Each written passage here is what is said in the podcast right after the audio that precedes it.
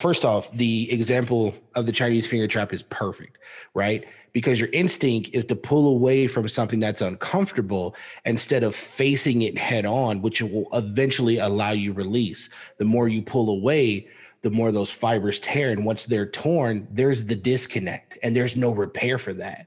That's the perfect example. I could, I could, I'm going to put that in my back pocket. Um, I appreciate you doing that because, yeah, if we take the opportunity to come together, it will allow us that release without severing a tie. That's mm-hmm. that communication. I think the idea of burning it down is a good way to structure it, but not literally.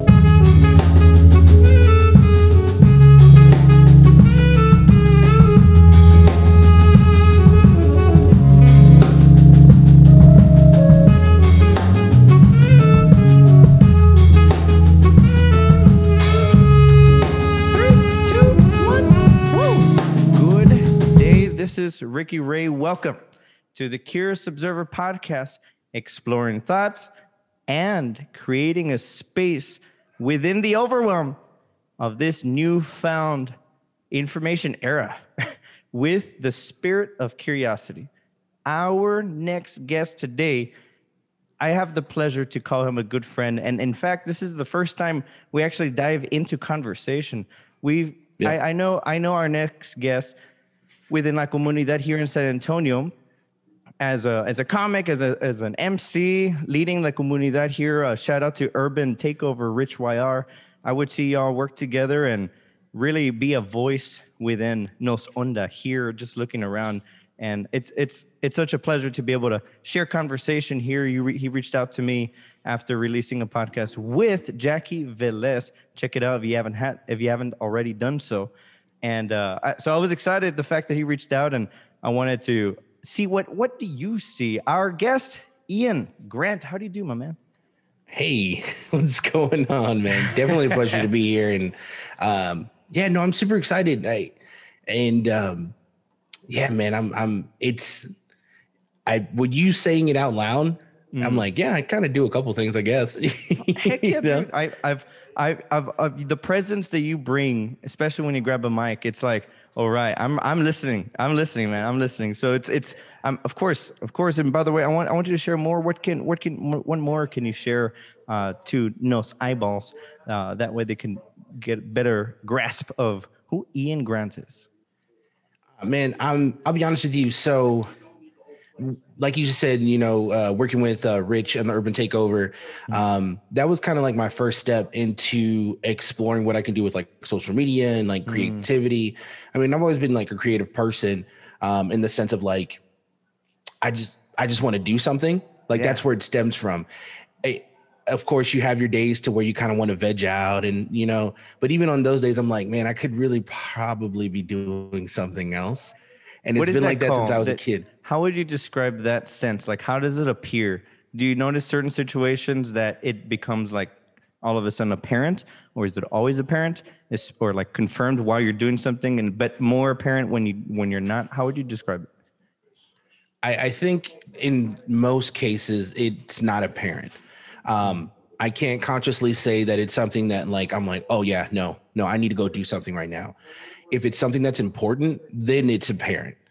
But if it's something that I kind of find I'm slipping into, it doesn't become mm. apparent until I'm into it. And I go, oh, this is probably what I should have been doing before. You know, mm. it's more so of a feeling. Yeah. I it's like it we're like and little receptors. Yeah, I think it's how I was raised too, because my mom was always working. She was always doing something. And uh, same thing with my dad, my family in general. I can't really pinpoint anyone in my family that's not doing something, something, yeah. um, positively. You know what I mean? Whether it's ex- so, it's like you get to feel like with from within the uh, the witnessing of your parents making decisions across your life as a child. What and how can how could you tell, if I may ask, uh, what was good that they, that you saw they did and discern away from things that were not good, and you saw them deliberately choose because of it? I think the things that I, the one thing that I take away from like both of my parents is the fact that they never, they never did anything that put themselves consistently in a bad place. And kind of let me let me explain on that or mm-hmm. expand mm-hmm. on that. Um, my grandmother has a saying for me personally, right? She'll go, You'll do a lot of things. And I don't really worry about when it comes to you getting a job or you taking care of your responsibilities. As, as she said, You've always been like that. If I said, Hey, and this started when I was in high school, my first job, my first major job was in high school. She said, Hey, you need to get a job for the summer. I think I maybe was idle for one day and then all of a sudden, I came back to the apartment that my grandmother and I were listening or living in, and I go, "Hey, I got a job at the McDonald's down the street," you know, or it'll be um, like as a kid or as a as a young adult, like in my college years, I'll come up to her and I go, "I, you know, I quit that job and I don't want to do that anymore." And she was never like, "What are you gonna do? How are you gonna pay for this? How are you gonna do this?" Because it, it was always within like a week or two, maybe the longest was a month that I'd be like, oh no, I'm working in here now. You know mm-hmm. what I mm-hmm. mean? So it was, so she and I this, got that from. She can rely on you knowing uh, that there's, oh, you probably found something kind of uh, yeah. assumption, but it was always true. Uh, yeah, and, and I and I attribute that to, like I said, my mom was always doing something. You know, she was already always active, whether it was in our church when I was a kid or when she was just working. Because my mom owns her own business; she's a cosmetologist, and so mm. she owns her own business. So you have to hustle. Same thing with my dad. My dad would do his nine to five job, or as I refer to it now, like his shoot job, and then he would come home and he would do stuff. He would get watch wrestling. He would, you know, dub videotapes. He had his collection. Dub videotape. Like, wait, hold on. What's that? Especially in that time, what was that like? So, my dad, and this is how I got into wrestling, which we'll probably talk talk a little bit about yeah, a little yeah, bit later. Yeah. But my dad would record on VHS tapes episodes of wrestling, Monday Night Raw, SmackDown, Sunday Night Heat. Yeah, vámonos, Royal Rumble.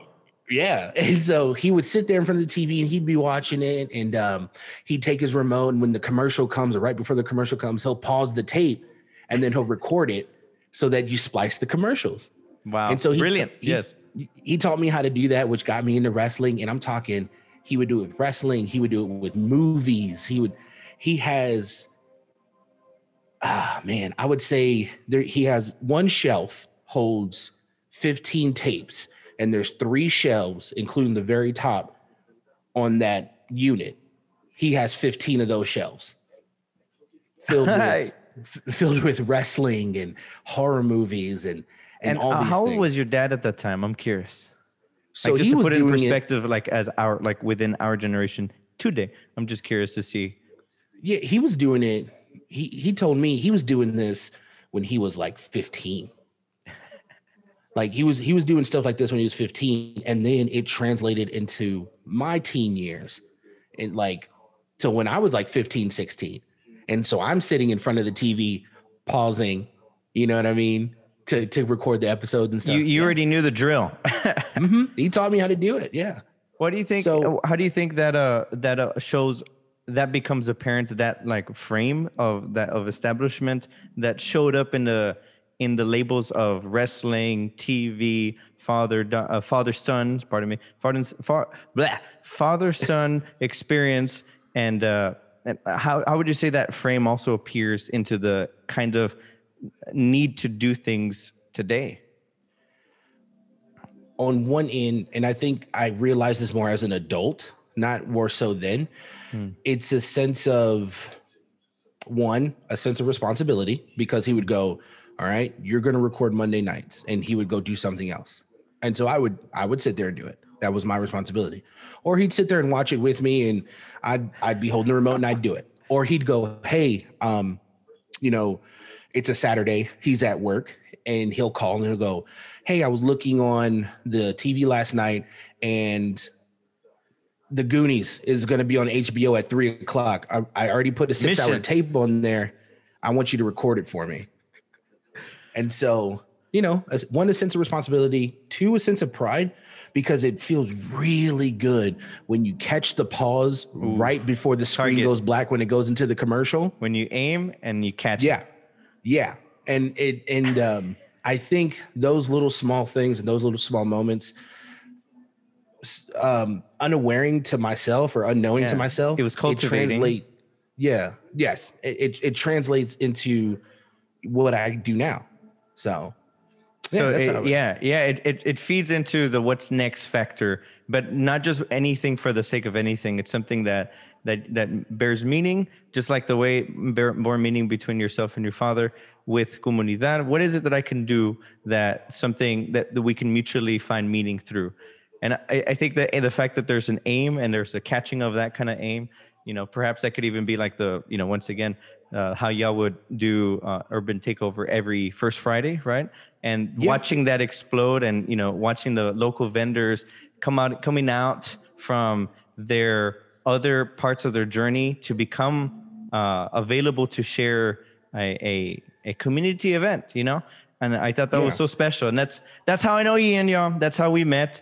And you know, uh, you know, uh, one thing, something came to mind for me that I, I I'd be curious to hear what your thoughts on uh, when you're talking about the the routine that came from, and we're gonna go into the technology realm. Uh, How that kind of routine, I find it hard to imagine that being even a thing today, just merely by the oh, you know, just send me the link whenever it gets released. Let me know. I'll watch it my time. Versus it comes out this time. If you miss it, you you didn't you you failed your job, it. And it's like you have to wait for the reruns or next month or you know whatever the the case is, right? Or when they come out finally on. On, uh, at the stores or Yeah. Blockbuster, which it was always lit every Friday. I was how a would- Saturday man myself. yeah, yeah. You see what I mean? Like it's some people never know that. What? How? How would you? Uh, I guess say, fi- how how can you? What comes to mind for you in the kind of perhaps what has what has now been lost from those patterns? Even then, it was arbitrary because before television, there was there was no such thing as tapes or Right. recording or anything like that. So it's even then it's arbitrary. There's a new arbitrary of today in the roaring twenties.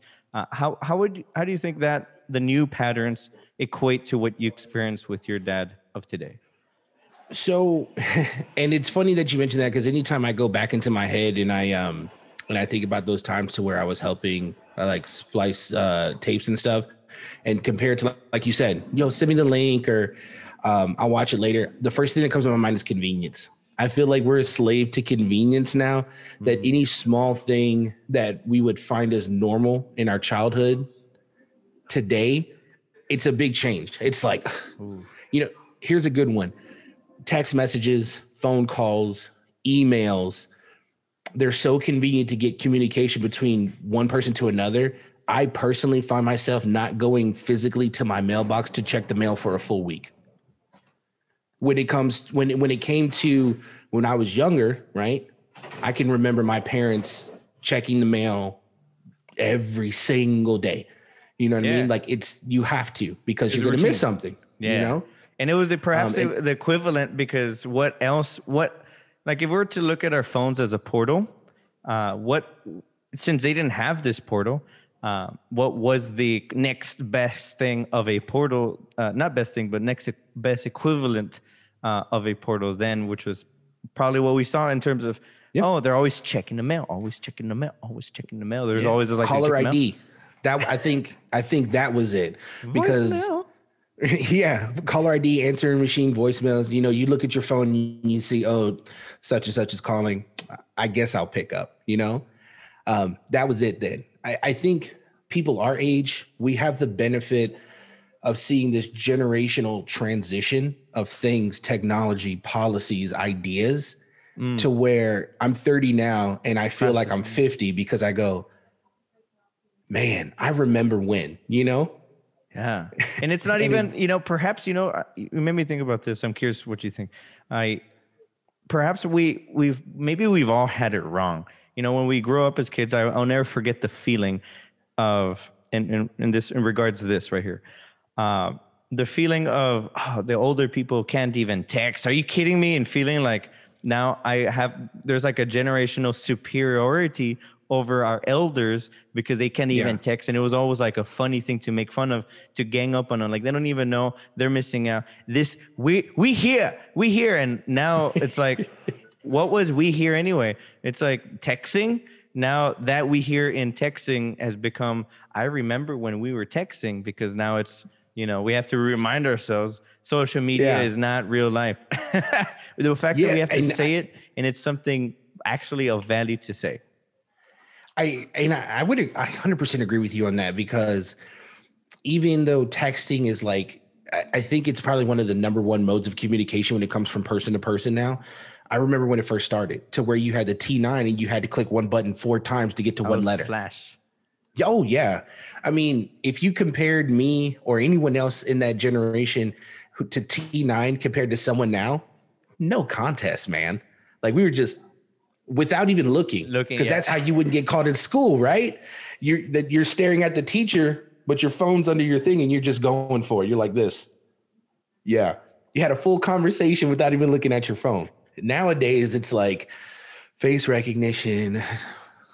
It's You it's know, gone it's- so it's it's like a it's almost We're a slave to convenience. we're slave. It's like I I I wrote a poem. Uh, I'll see if I, I can remember, but it was along the lines of, you know, uh, you know that frame of like give anybody an inch, they might take a mile or something like that. I don't know the Yeah, phrase. give an inch, take a mile. Yeah. Yeah, yeah, that that frame. I wonder how much of that is uh, so apparently, uh, so strongly apparent in our use of these virtual portals. In like, oh, it's just my password. Oh, save my password. Oh, it's just, oh, like I'll leave this on. Oh, okay, I find. Oh, my friends are here. So, and uh, uh, yet the what when we get an up, update on a on the phone, when do we mm-hmm. really read it? What are we saying yes to? Who cares anyway? We've been saying yes for now over a decade. So it's like, Yeah. what's the what's the sweat here? So yes, yes, yes, and so it's like the inch of oh yeah, let me just use this thing. It's just inches away from my thumb, and the mile in depth within the our, the depths of our soul. Maybe Yeah. I'm being a little hyperbolic there, but within the patterns of our emotions, perhaps maybe more specific. I, I want to I want to give you like I mean you may know this for instance and it, the, what you're referring to is that comfortability within pre-established terms right? And I feel like the simplest form of that could be what you're stating. You get an update you get a terms of an agreement or they say hey like we updated our disclosure and you're like all right whatever okay. But you never really go through it. Mhm. in 2010 Apple updated their terms and, and, and agreements to where in there it says legally you are agreeing to not use this product in the form of a weapon or bomb. And the only way that I knew that is because somebody sat there and read it and brought it to our attention. You know what I mean? And if it was never read to you, it, forever it would be in the abyss of the unknown. Yeah, and, and it's not as though that like I myself personally or even people within the realm of who I know would do that. But you think about it, you go, why would Apple do that? Right? Why would Apple put that in there knowing 90% of the people that they're selling to are not going to look into it? And it's because, okay, well, they the Apple phone processing system is easy enough to maneuver to where it can be used in that manner. But we don't know that. When was the last time you heard somebody using an Apple phone for a bomb? Mm-mm. I mean, the only context I could think of it, but it's not even Apple phone, just phone specifically. It was a Samsung phone. Yeah. Oh, Yeah, it was tell well, because of the airplane thing. Oh, I, I so there's a story behind it. I don't know. Well, yeah. So Samsung came out. It was around the time where we first started getting into like the cell phone wars, where um, certain capabilities were being managed, and somebody on an airplane had one of their Samsung phones blow up on the plane. This was shortly after the whole. I would say it was maybe a few years after 9-11 that this kind of happened. I, I, I'm 100% probably wrong on my timeline, but that's what kind of started it. But going back to your point of like just blindly accepting something, we would never know that was a thing. You know, it's not something that's widely publicized. And, you here it is in your terms and agreements. And at the same time, when what comes to mind for me that I think someone might say is, well, you know, of course they would say that because you know what great way to, uh, you know, s- sign off on certain things that maybe under normal conditions, excluding that story, anyone, anybody sane, any sane reader would object to, but because that's the justifying factor. Well, it's because just in case, even though it may not be you, but because we give that inch of just tapping on yes, the mile in, in terms of, uh, I guess one may say the invasiveness of the collection of data uh, Yeah. of one's patterns and one's uh, uh, you know, spending input, habits, location, all the inputs. that- yeah, I mean, and that's what that that's the reason why I brought that up is because of that. If that's in the let's just the simplest idea in the terms of agreements of an Apple device, Hmm. what else is in there? Right? That you're just unwillingly for your convenience agreeing to. There's a great documentary. I, I believe it's still on Netflix. It's called Terms and Conditions. And essentially, uh, the takeaway from it, it came out in 2013, by the way, but it, it just screams so much light and truth into today and to the why why uh, social dilemma which is another documentary on netflix that it it, it just gives it that much more uh pow factor like wow you know uh this and that came out in 2020 so terms and conditions that my takeaway was if someone actually wanted to read the terms and conditions they were essentially showing that here's a person that's going to read it. It would actually take you like 36 months to complete reading it every day if you committed to read it. But my question was well within the 36 days isn't there like another update within it? So really would someone take the time to read it before accepting yes? Now it's 2013 how many updates have we received? What is it that you know uh, what do these words actually mean? But hey Yeah. who cares right? Who cares? It's inevitable because look at where the world is now.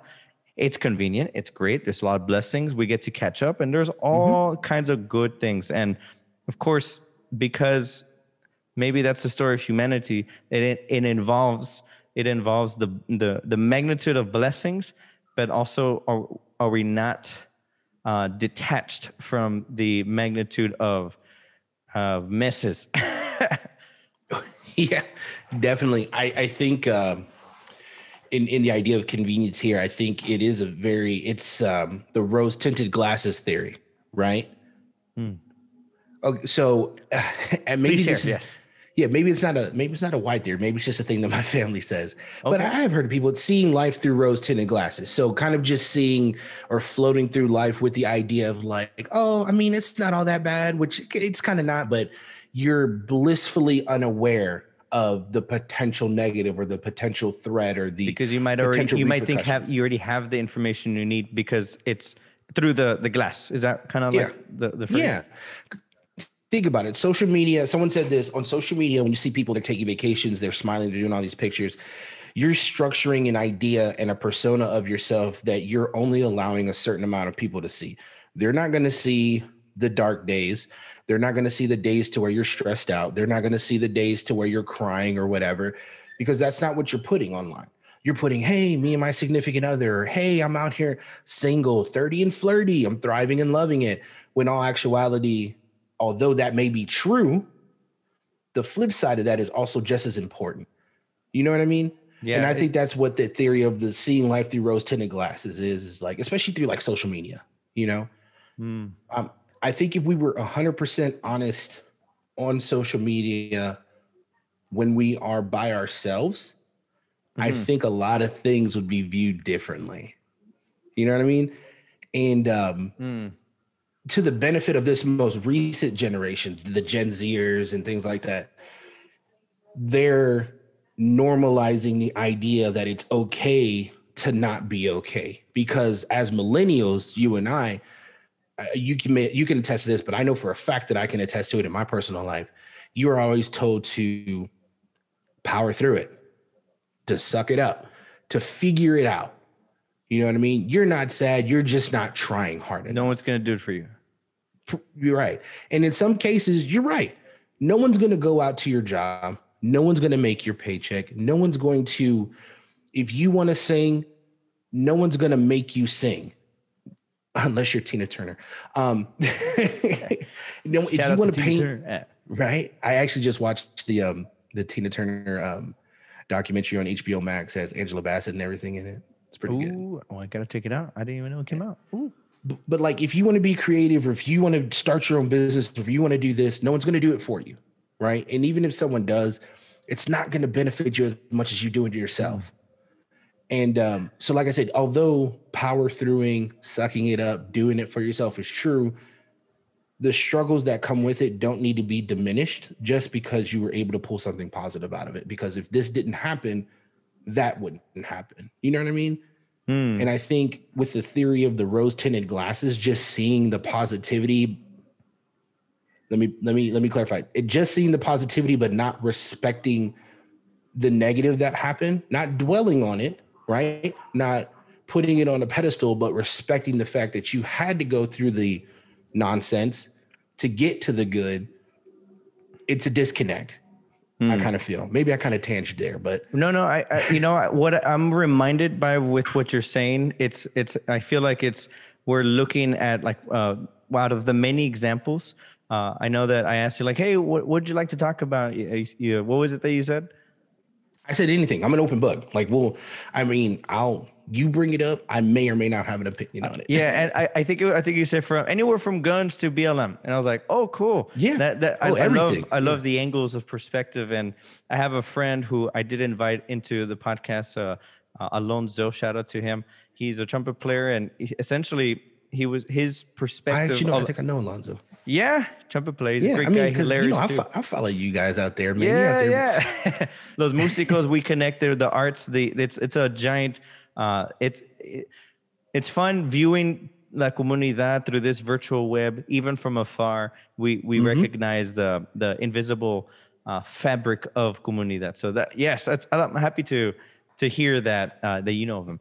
Uh, I I like his. I'm reminded by what you're saying. Uh, what you're saying, I'm reminded by what he said. Uh, he he views like his he could he's speaking for himself he was saying something along the lines of you know uh, i used to i used to be a supporter of blm and i see everything i see the movement and the more I, i've learned about the the difference between uh, a movement and apparently there's a, there's there's a difference between movement and uh, the organization. Uh, according to the websites it's not so much in alignment with what the movement is and and he was saying like i i full out uh, i think the word is denounce it denounce uh, blm and, and i was like whoa that's quite the thing to say and Yeah. but his his perspective and I, one question i brought up to him I, I'm curious what you see through it. Uh, he was just speaking from his uh, perspective that he's never uh, coming from a small town i believe victoria uh, you know he hasn't he hadn't faced the kinds of things that are being said from within the blm movement. Uh, he he he personally hasn't experienced that. And uh, uh, quite to the degree that people are saying uh, and i asked him well what a, you know I, I do have friends who you know do find a lot of support within uh, blm and they they find it because you know as much as they've gone through you know their own struggles in life and trying to uh, you know piece that together you know the whole make it work kind of like what we're talking about uh, even then have experienced uh, let's just say from uh, officials uh, a selective kind of like uh, because of the color of your skin I'm, I'm gonna not believe you as much kind of thing. And i can feel oh that's why people find support within blm because of their own personal experiences and others who don't attest to it even though they are the same color. You know they may feel differently. And sharing that perspective onto him uh, i found it interesting that he he recognized of, of course I, i'm not trying to denounce the the whole blm i'm just trying to say there are a, a uh, i guess a faction that's not in alignment with his own views so therefore he uh, was willing to say that i don't really support them or something like that uh, but i think it, there's there's a delineate there's a nuance there uh, i'm curious what you see through that uh, just to help me clarify, you're curious what I see about my personal involvement or thoughts, or what he stated. Uh, I guess both. Uh, I, I would like to say both, based mainly because of what you're talking about earlier, which was uh, that our generation we have uh, we're more inclined, uh, from what we were saying, uh, we're more inclined to you know make things work. You know, let's uh, what were the words that you were saying? Oh, power through it. power through it, like- that kind of mentality. And you're also acknowledging that uh, some things that are, are young now, young, uh, uh, the new generation that's entering uh, with voice, right? Something like that, uh, are making it uh, apparent that we must also respect the the struggles that people feel that others may not. Yeah. Uh, that there Okay, needs so- to be a mutual acknowledgement or something like that. I, I 100% agree with that. Um, I, I And by think, the way, anybody listening to this, you're like, what the heck are you trying to say? That that's why I invite people to help me think through these thoughts because I don't know what to think Yeah. of this. I'm just a consu- I'm just I'm just curious of, of of what people thinking as I'm trying to make sense. You're saying one thing that I find myself saying a lot, especially this week um, with my with my shoot job, as I refer to it, my nine to five. Um, sometimes you just got to talk it out with somebody to figure out how you feel. Yeah, you know, yes, and that's basically what this is. So I get you. yeah. Um, Thank you, brother. in reference to in reference to what he said i understand his concern and i understand his reasoning i'm not going to sit here and say that i agree or disagree with his reasoning because what he's going through is not what i'm going through right mm-hmm. what i'm going through is not in in turn vice versa so in my personal response do i think that because you disagree with certain actions of a group, should you take away yourself from the group? Yes and no. Yes, in the sense of if you don't want to be involved with that group, because that could be for anything, right? Just not mm-hmm. with BLM, it could be with anything. If your friends are smoking cigarettes and you kind of don't want to do that, you disassociate yourself. That's just not what you want to do. Same thing with you know? American, the label American. There's like there's this there's this eek, I don't know, and yes, yes, of course, Yeah. and and they're both see, it- valuable. and see, that's so I'm going to just jump onto my boat. I'm just going to speak about me. Yeah, yeah, yeah. I am I understand the benefit of being an American male. We'll just start there. There are things in this country that we are allowed or have to do or we suggested to do that in some other areas of the world is either looked down upon, not accepted, what have you. I don't like the notion of like, oh yeah, America is the the the the, the social status of freedom. I mean, well, you can go to Egypt and be free. You can go to Germany and be free. You know what I mean? Like, I think that notion is like, okay, you're teetering on something that's like not really the issue. Now, let's flip it this way. I understand my struggles personally as a black man in America. I am a black man in America. I am. right? You know, and um, although that my skin may not be as dark as some of my other black men, I still find myself within some of these types of struggles. I'll get personal with you here for a second. My, first bout with racism did not happen until I was 15. Okay.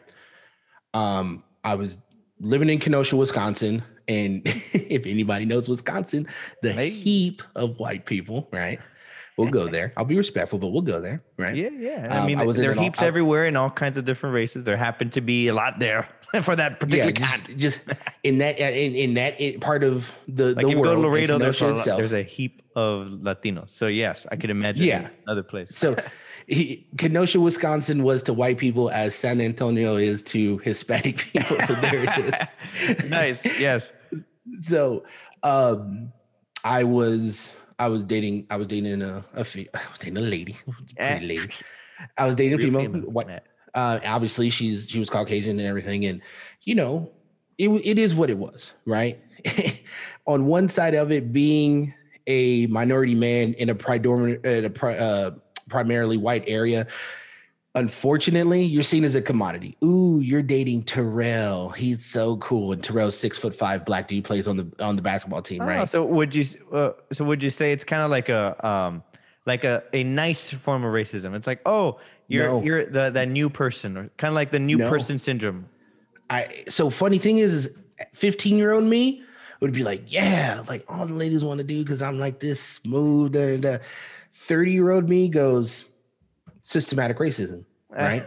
it's ide- it's idealistic racism because it's like some people are doing this to piss off their parents. Some people are doing this because it's not like a thing. Oh yeah, oh yeah. You know, they, they But, come from a family that you- necessarily. Is it fair to give some grace to like the youth?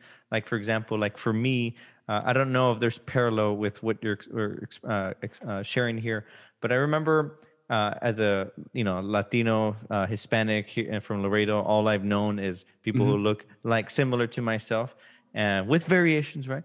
And of course, you know, I remember going on like band trips, uh, middle school, going to uh, like San Antonio, going to the mall, and and then I remember you know, it, it was like the first time I noticed that there was a lot of those who happen to be on the very light side of the skins. Mm-hmm. And I remember feeling like like nervous. And uh, I remember I didn't know what that feeling was. And Yeah. uh, it's not that I disliked them. It's not that they f- were l- looking at me funny. I just remember It was feeling different. it was just different. Like I, I was just Yeah. another world. and like, where am I? Kind of thing. And and I wonder how much of that element. Like I, I notice it, you know, as a, a elementary teacher, when there's a new student that comes in from another school, from wherever uh, they may come from, you know, the, all, all of a sudden there's this like, oh, it's that new, it's that new, it's that new kid, you know, it's Yeah. You know, and it, sometimes there's two reactions. There's, hey, how's it going? And you know, they start immediately reacting with, you know, nonsensically uh, in opposition to them. Uh, and I, I don't know how to explain that, but that's my observation. Would you say that's kind of along the lines uh, with what you're sharing, uh, what you experienced in uh, Kenosha? Um, initially, no. And let me explain why. Because we're talking about kids that have already been through a developmental stage to where they'll have an idea of how they are going to discern themselves to people. Like the, the thing about elementary school kids is that those small kids are, although depending on their household, they're taught a certain thing or they're formed to a certain thing. Um, those kids are still kind of have that like primal or pure ideal when it comes to meeting a new person. Like you said, there's other there's only one or two options here. You're either going to undoubtedly embrace this new person or you're going to oppose opposition to them. And that's kind of the base level, right? You know what I mean? You're either going to accept it or you're going to deny it. Yeah, like I've Um, noticed those who happen to be on the nicer side of the spectrum happen to be like there's like a sense of like, oh, I've been shown how to be nice to people. And those who don't, not always, I'm not gonna say I'm not I'm not, I'm just speaking from my experience. Uh, Yeah. those who are in the oppositional side of reaction, it seems like there's uh, like a sense of not uh, strong sense of order at home in terms of like when you meet new people, this Yeah. is how you, you know this is how you do it. It's more raw, so the reaction is raw, and it could be quite savage. Right. Right. And like that's what I was saying. Like, so compared to the situation that I'm experiencing or that I'm relaying to you, as opposed to that, although it's somewhat similar, the advantage, if you will, is more so on the older side of the spectrum because you have you somewhere along the line, you have the training, you have the knowledge to know this is how you act in public. This is how you are, whether it's how you are Still presented to things at home. right. Yeah. whether it is how you are presented with thing, new situations at home or if it's something that you've learned within yourself powering through it kind of just Mm-hmm. figuring it out so kind of just to double back because i am there is a reason why i mentioned yeah, that yeah, too yeah. what you previously I, I, I tangled this whole thing. Just so you know, anyone listening, you know, I, I tend to do that. So that's why I'm doing this. So I can get better because I, I recognize that there's some moments I'm like, oh, I found a good, nice little thought here. Cool. And then I could get all freaking tangled up. So I Some- appreciate sometimes you just gotta jump down the rabbit hole What's up? Say again. Sometimes you got to jump down the rabbit hole that's what it is And it takes you like a vortex, man. But aquí está. So you were you wanted to tell it. so so yeah dating dating this woman um she's caucasian i'm obviously i'm i'm, I'm a black male in this society and if my first bout at racism was after we broke up and then got back together and her boyfriend who was also caucasian was angry that one jealous. Jealous. yeah well yeah one that we one that they broke up and that she got back with me and two that i was happened to be a black dude but that's not how he said it i, I this is the first time and i'm and i share this story a lot kind of a lot because it's powerful for me Mm. i remember it's eight thirty at night we're watching a movie he comes banging at the door i jump up because when i hear banging i'm just like yo what's that How old are you? I was 15. 15. So he's banging, screaming at the door. She goes, Oh my God, it's doo doo da. Just stand over here and, you know, I'll handle it. Here comes a little so she's talking pretty much. She's talking to him through the screen door and he's he's yelling and he sees me and he's he's yelling obscenities at me. And, you know, um, he goes, I can't believe that you left me for that N-word. And I'll I'll yeah, I'll do this to him. he was and I'll do that to angry. him. He was not, you know, to me, Yeah. I'm curious, what do you think? You know, this guy is just trying to say things to piss you off, and I want you back because you're my babe. And ah, he beat me. I'm going to say stuff because I'm a whiny little baby and I haven't grown up. It, that's, I mean, right. So as of right now, you know, being older, that's exactly what it was. And he was saying things that he knew was a dagger. That was the first time in my yeah. life ever that somebody called me that slur.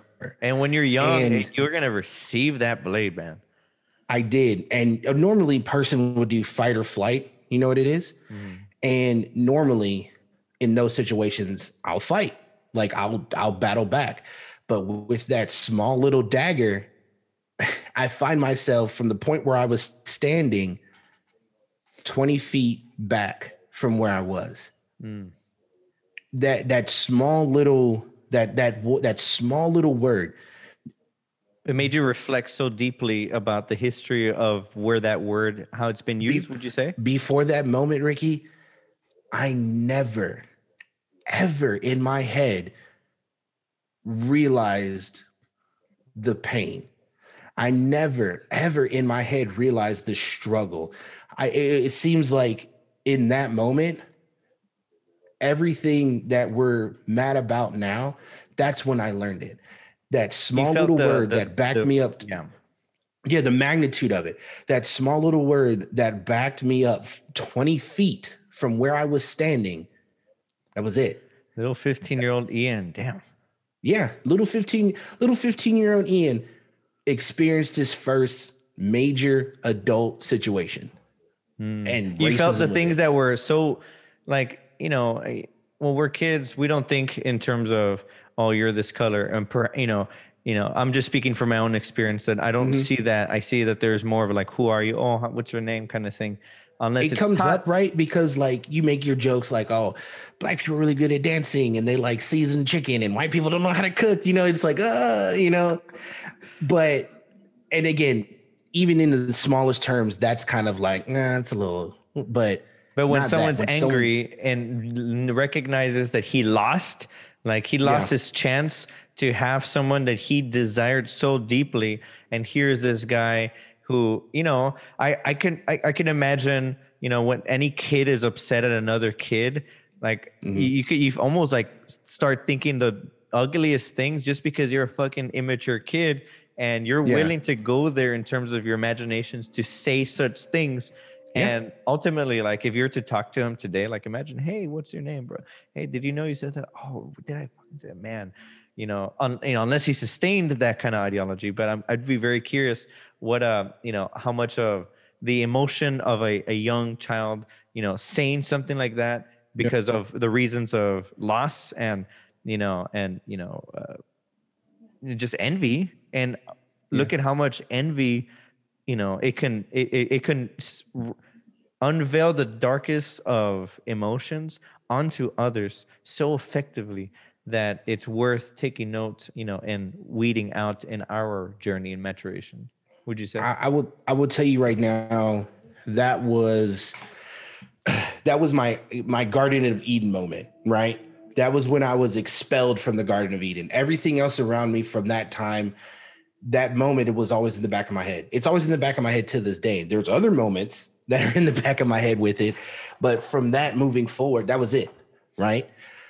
My my ideology my ideology changed when it came to these types of situations Mhm. um, which leads me to what you had mentioned about the Black Lives Movement. I will sit here and say there are some things that I noticed that some people are doing within this movement that I don't personally agree with, but my hope, my personal struggle, the struggle of those who are closer to me, and the fight to help change that is bigger for me than what a couple of what I would consider bad apples are doing no matter no matter what it is there's always Yeah. going to be someone who takes it too far there's always going to be somebody who takes an idea and, and mis you know misdirects it for something else kind of like But those who support uh, Mr. Orange, and they're going to be like those who storm. They're really like, I don't support them. I don't know who those people are. I would never sign off on anything in, in alignment with them. Although it's like uh, uh, it could be easily wrapped and packaged that everyone who finds even an ounce of support, therefore you're this, and that shouldn't. Therefore, also uh, m- you know, may that lesson also be applied to BLM. Look, you know, this is a worthy cause that needs needs to be conversed about, shared about, known about, healed from all entirely about. And absolutely. Well, and you know, but at the same time, let's let's also recognize that there's there's a faction that I, you know people may not may not find affiliation with and maybe have no total uh like like the way you're saying you know it could be uh i guess hijacked but not necessarily does it mean yeah, that it, it they can it, yeah they could take the idea misconstrue it and do it or an action in the notion of but it's really not indirectly to it you know what i mean yeah. um yeah. and and it's it's really hard too because who are you to say what their struggle is and how they feel to represent it? Yeah. Um, I feel that this matter, although can be managed with aggressive tactics, I feel the baseline of it needs to be consecutive, constructive, and intelligent conversation that leads into action. Mm, but not That's the physical affliction of action. Just a like yeah. a effect, positive, effective, effective change that can be yeah. seen, measured, merited, and we can see. Look, this is something that we can all rally around. There's growth, good things, yes, uh, as opposed to uh, perhaps the hijacking of that and into a whole other, uh, I guess, whole other ideology. Not mm-hmm. specifically mm-hmm. talking on, uh, not rooting on the the conversation within uh, BLM, which is, hey, these stories need to be told. Um, yeah. Versus let's apply, let's change the whole government, tear it all down. it's yeah. like, well, I don't, I don't know, I don't know about the government. I was just born here, and I recognize the magnitude of miracle of all the things that function, and yeah. I, am just, I'm just not gonna. Uh, I, I don't feel comfortable being confident that it's a good idea to burn the system down, but perhaps the dead dead wood there's dead wood in, in forest, you know, you know, it, whatever it needs to burn on its own shallot, you know, if it's, yeah, I, but if it's going to be imposed upon, you know, let's not. I think the idea of burning it down is a good way to structure it, but not literally. There needs to be restructures within our leadership system for those. Back up, Ian. There needs to be restructure in our leadership for those who understand the situation. I don't think the people that lead us need to be people that don't understand what's going on. Um, I think those who are leading us need to know personally what's going on out here, whether it's through experience on their own personal or through their family. How else are you going to enact change if you don't know or experience what needs to be changed? Like, I can't sit here and tell you the experience of a little white girl you know what I mean? Uh, here, uh, here's another good one. I can't tell you how a woman's body should be determined or structured because I am a 30 year old male and I'm not a doctor. I'm not a mm-hmm. doctor. The only other the only other caveat to that is if I was a medical doctor. You know what I mean? And it's even then specific to whatever the the, the profession is. Exactly. So who am I to sit here and say, no, I don't think a woman should be doing that, or oh no, they're not allowed to do this. That doesn't make any sense because it does not affect me. You know what I mean? Like, I think when it comes to the restructuring of the minority community, right? Minority community, I think that should be led by somebody who's from that community, who yeah. has the proper credentials, whether it's the schooling, the experience, the business savvy to lead that structure or and even somebody who's record. a strong enough affiliate. You yeah, know what I mean? What you made me think about is a track record of uh, uh, reputation that is at, that bears integrity. Like one thing, shout out to Eric J. Velasquez. Uh, it's really cool to watch what he's done. He's been very consistent interviewing all the candidates for um, uh, for mayor and all kinds of mm-hmm. positions mm-hmm. locally, and you know, and and through my lens, I don't see anyone else doing that kind of underground work and really cultivating uh, a consistency and making it available to the public eye. Should anyone be interested, you know, find Eric J. Velasquez. He, he's he's an individual that I, I interviewed, uh, sharing he was sharing insights and what's it like in politics here in San Antonio uh, under mm-hmm. the Libertarian ticket. What do you see? What's it like? And uh, check that uh, podcast out. It's one of my first ones that helped me kind of try to make sense of things. And he was dropping some uh, truth nuggets that was like, "Oh wow, tell me more about that." Right. So he, you know, uh, but yes, you know, I I see you like manner, man, and it's really cool to share conversation here. Um, allow me to twist it up a little bit. Uh, I sure. wrote some questions that I I'm curious how what comes to mind for you.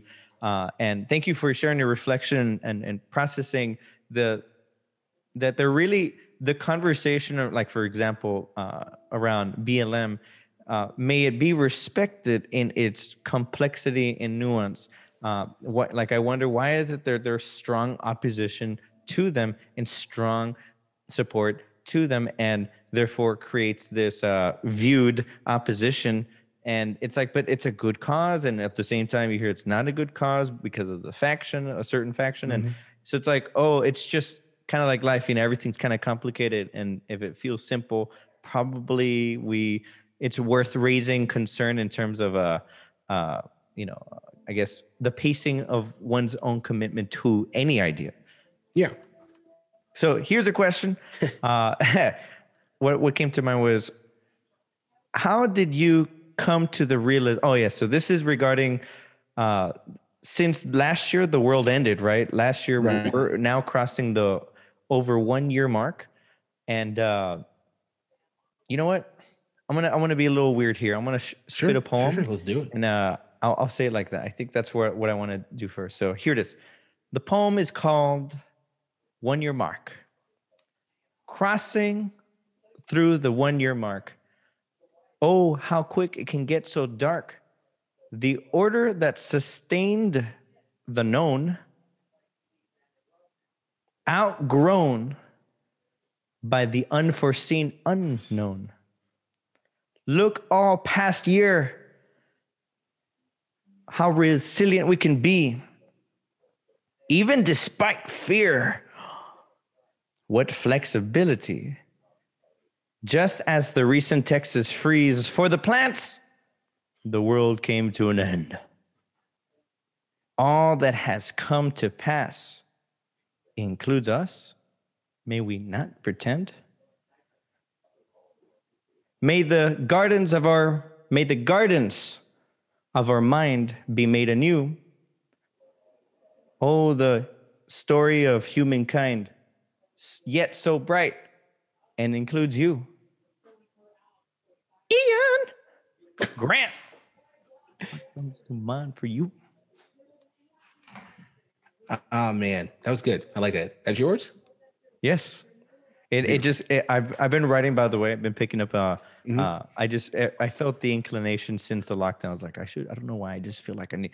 These books started to scream at me. Like, hey, uh-huh. just so you know, I've been blank for years, and I don't, I know you bought this for a reason, and uh, I, I'm just saying, I'm right here, todo blank. Just saying. And every yeah. time I would hear that in my head, literally, I would be like, I just opened it and I just started writing. I just, I just, I didn't care what page it was. I just started writing. Just, just start. I just said start, and you know, it just starts to take its own kind of shape. But don't let me. So, it's okay. actually funny that that's. So that was your response to that, and because essentially that's kind of my response to um, this past year, right? In reference to your poem, right? Things anew, you know, like our, our our our thoughts of the of the known transitioning into the unknown.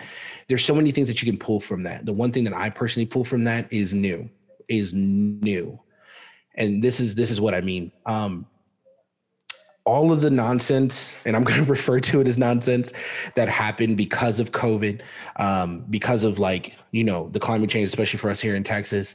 Yeah, it was a stress. It was a struggle. There was new things we had to adapt to but we adapted. But also look at all of the other things that did flourish from it. You see what i'm saying? People have unlocked their creativity because they don't want to be bored or now they have the opportunity to do so. I've seen so many new businesses pop up. I've seen so many people expand themselves personally, whether it's through their knowledge or through their physical attributes. I've seen so many adaptations of businesses and entertainment and structure. I mean, before you and I were talking, me and my wife were watching the new Godzilla movie on HBO streaming, right? When normally we would go out to the theaters to do it. Look at the adaptivity of that, right? Of the entertainment industry. This right here, just you media people sharing.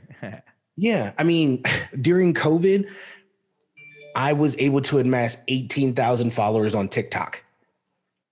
Just because, right? I mean, yeah, whoo, yeah, it's cool. Yeah, but, it's badass. Thank you. But it's like, cause that was my personal creative outlet because of COVID. That's how I viewed interaction with other people because of COVID.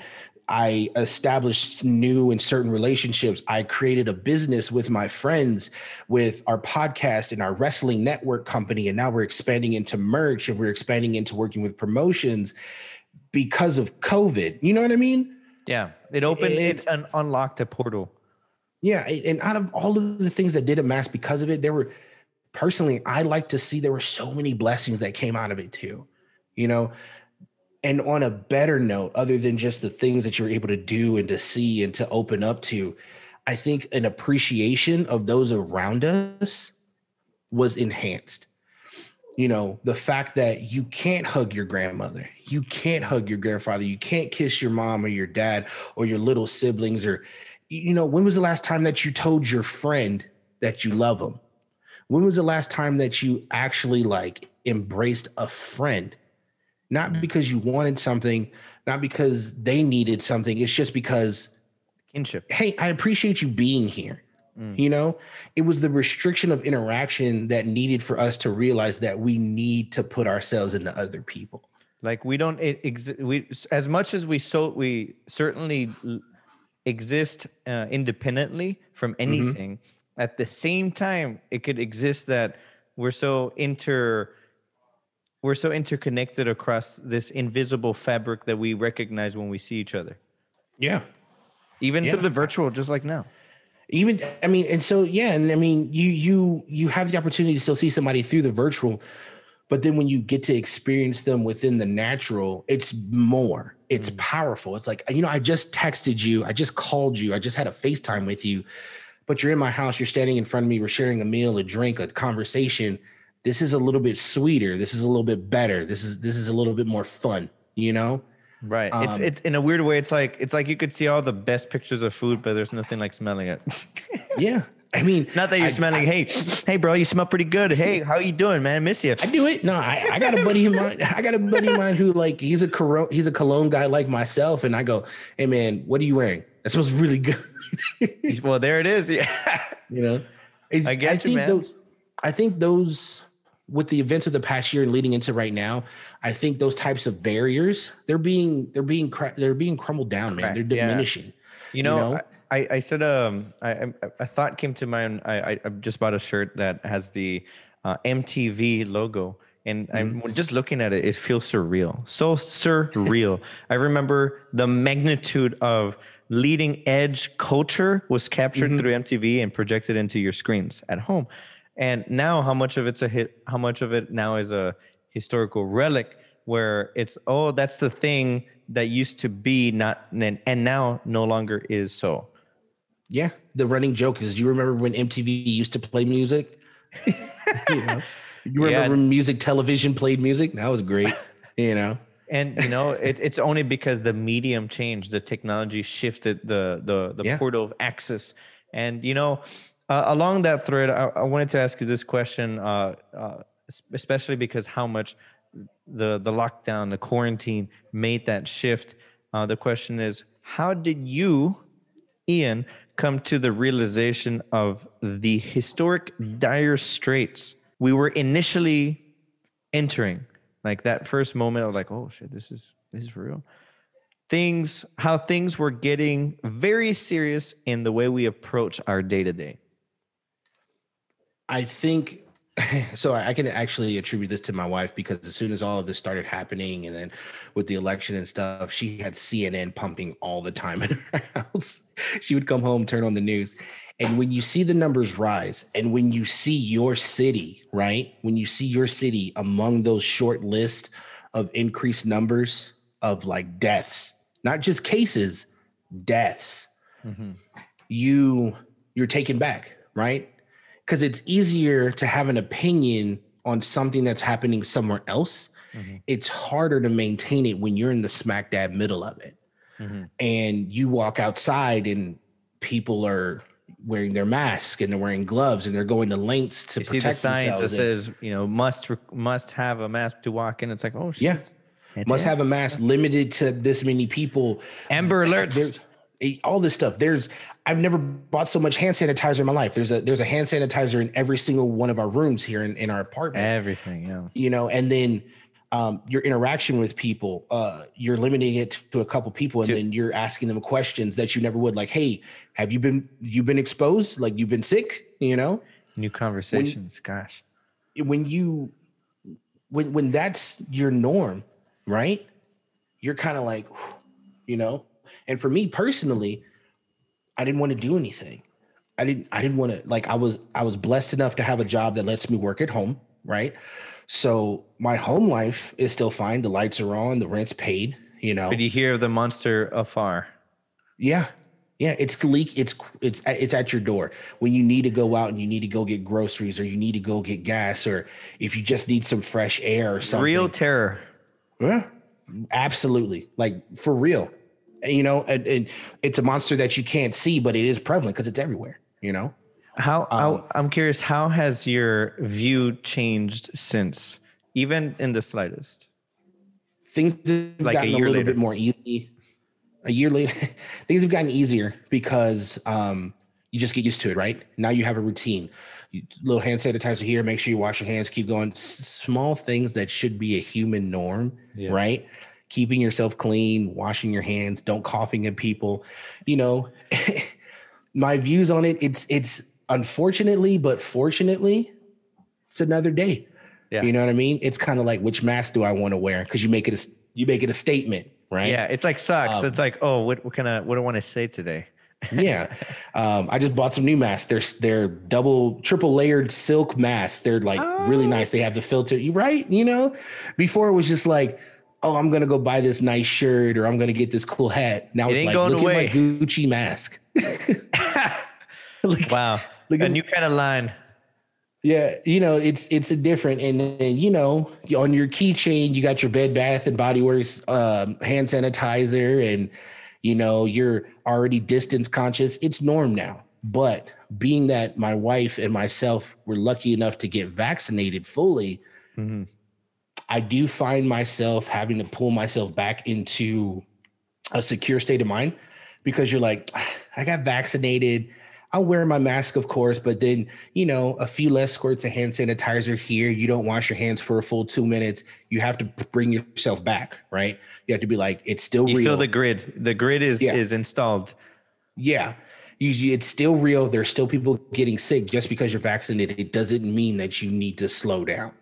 Right. Um, it and doesn't mean it's it, we can't rely on it totally as 100% shield done, sign, seal, deliver. I'm ready for back to normal. Actually, no. Right. Wow, fuck. Okay, I was uh, I guess we're still we're gonna be in this for the long haul. I perhaps. Yeah. And my wife actually brought up a, a funny thing. She goes, Do you think this is going to be yearly? And I was like, What are you talking about? And I was like, You know, do you think you're to get the vaccine yearly like you do with the flu shot? And I was like, Well, that's an idea because, yeah, people get the flu shot every single year because there's a new strain of the flu. And they're talking about new strains of the COVID. Are we going to have to get these shots every single year now with the flu? You know what I mean? Yeah, and It's on like- top of all that, it's like this is now the new conversation. Like it used to be, oh, who's in the Super Bowl or what's the movie that's coming out? And I guess it's uh, the it's it's making its first appearance with you know uh, with a Godzilla and King Kong. I wonder if that's because of the cultural value that's been it's so it outdates through generations. That and it's like oh, 2021 better graphics.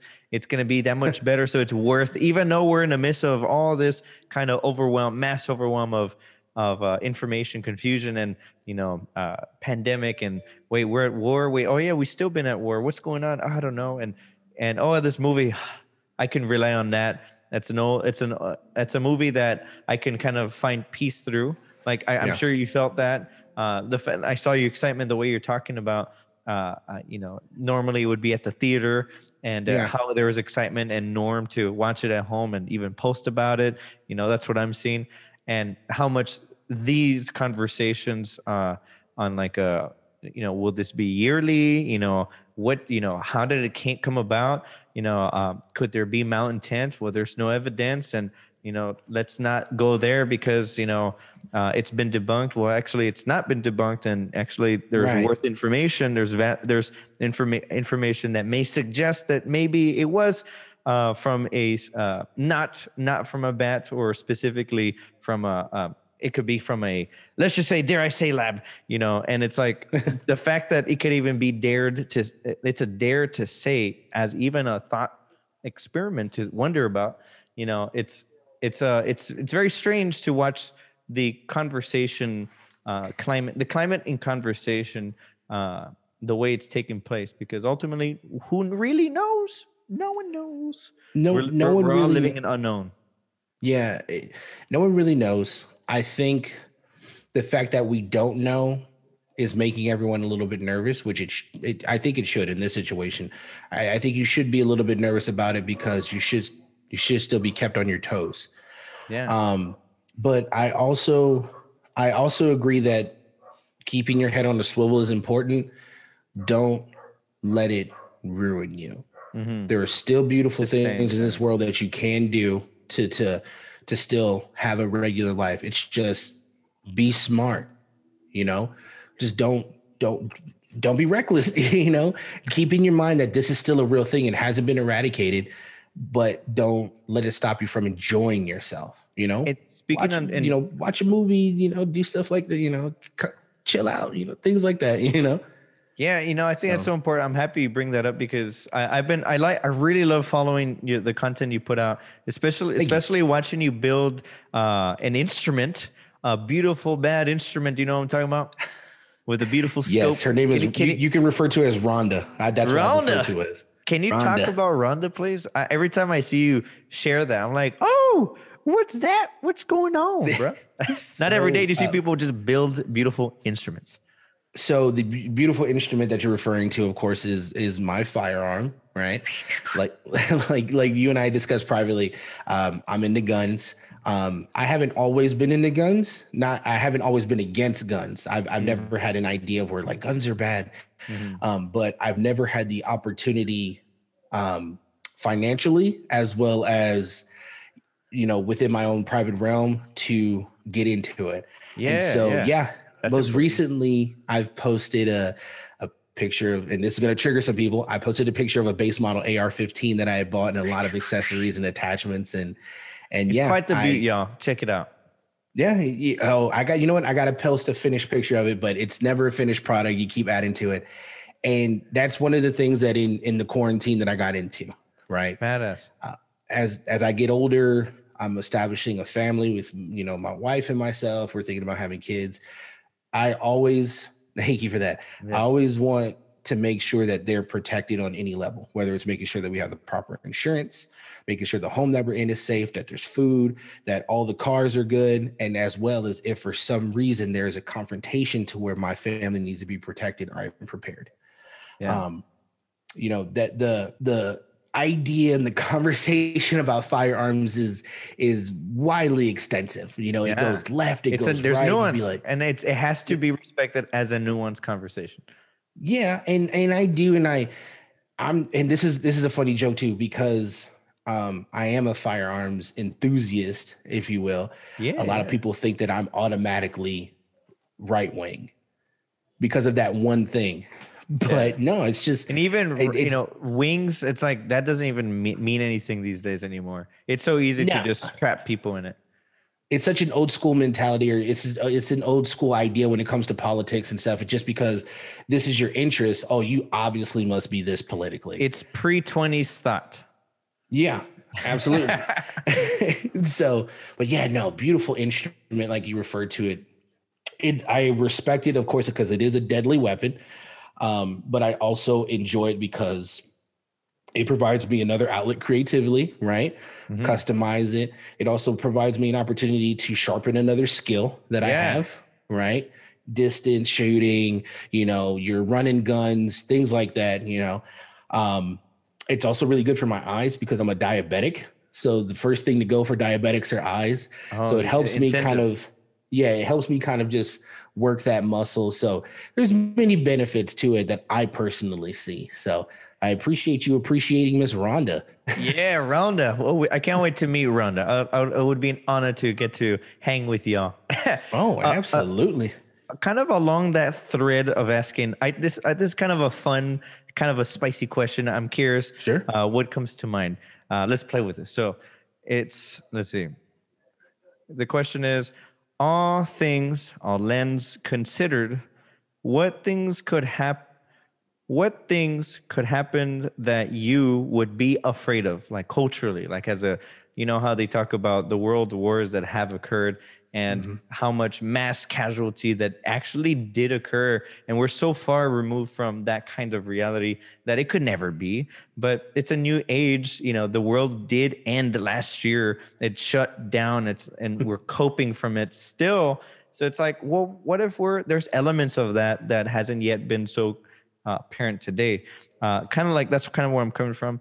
Uh, what so again, what things could happen that you would be afraid of what are you willing to do to prevent it? And especially should it become a reality? I um one thing that I actually think about a lot is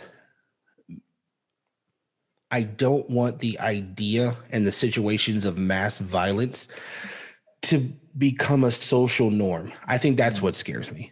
Which um, has been becoming since last year. Yeah.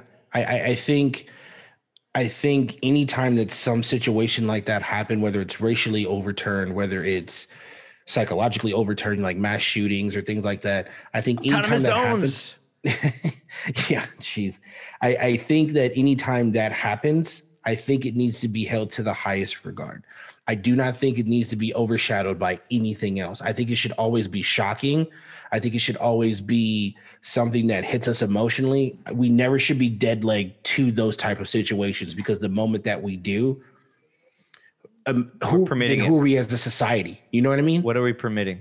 Yeah, like what, what, yeah. What are you? What are you permitting, or what are you ready to just let go? What are you willing to allow to happen without you actually taking up arms? Not like really, but you know, taking. Could it, could it also the, could it also not be their fault just based on the information that is creating the sense of a particular kind of reality that almost creates a justification to commit to such, I guess, violence acts, violent acts?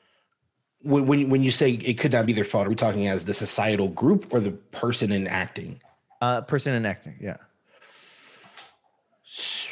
Could it like imagine this? Fault? Like for example they they only plug into one news source one news angle one news anchor and that's the only source and mm-hmm. reality is very clear through that lens mm-hmm. but you know when when one views through the plethora of of views uh, for the sake of perspective uh, it may it may isolate that as hey why am i feeling inclined to be violent but it sounded okay. like i should though but now i'm looking at these angles I, I feel like maybe I should hold up a little bit. I don't understand, you know?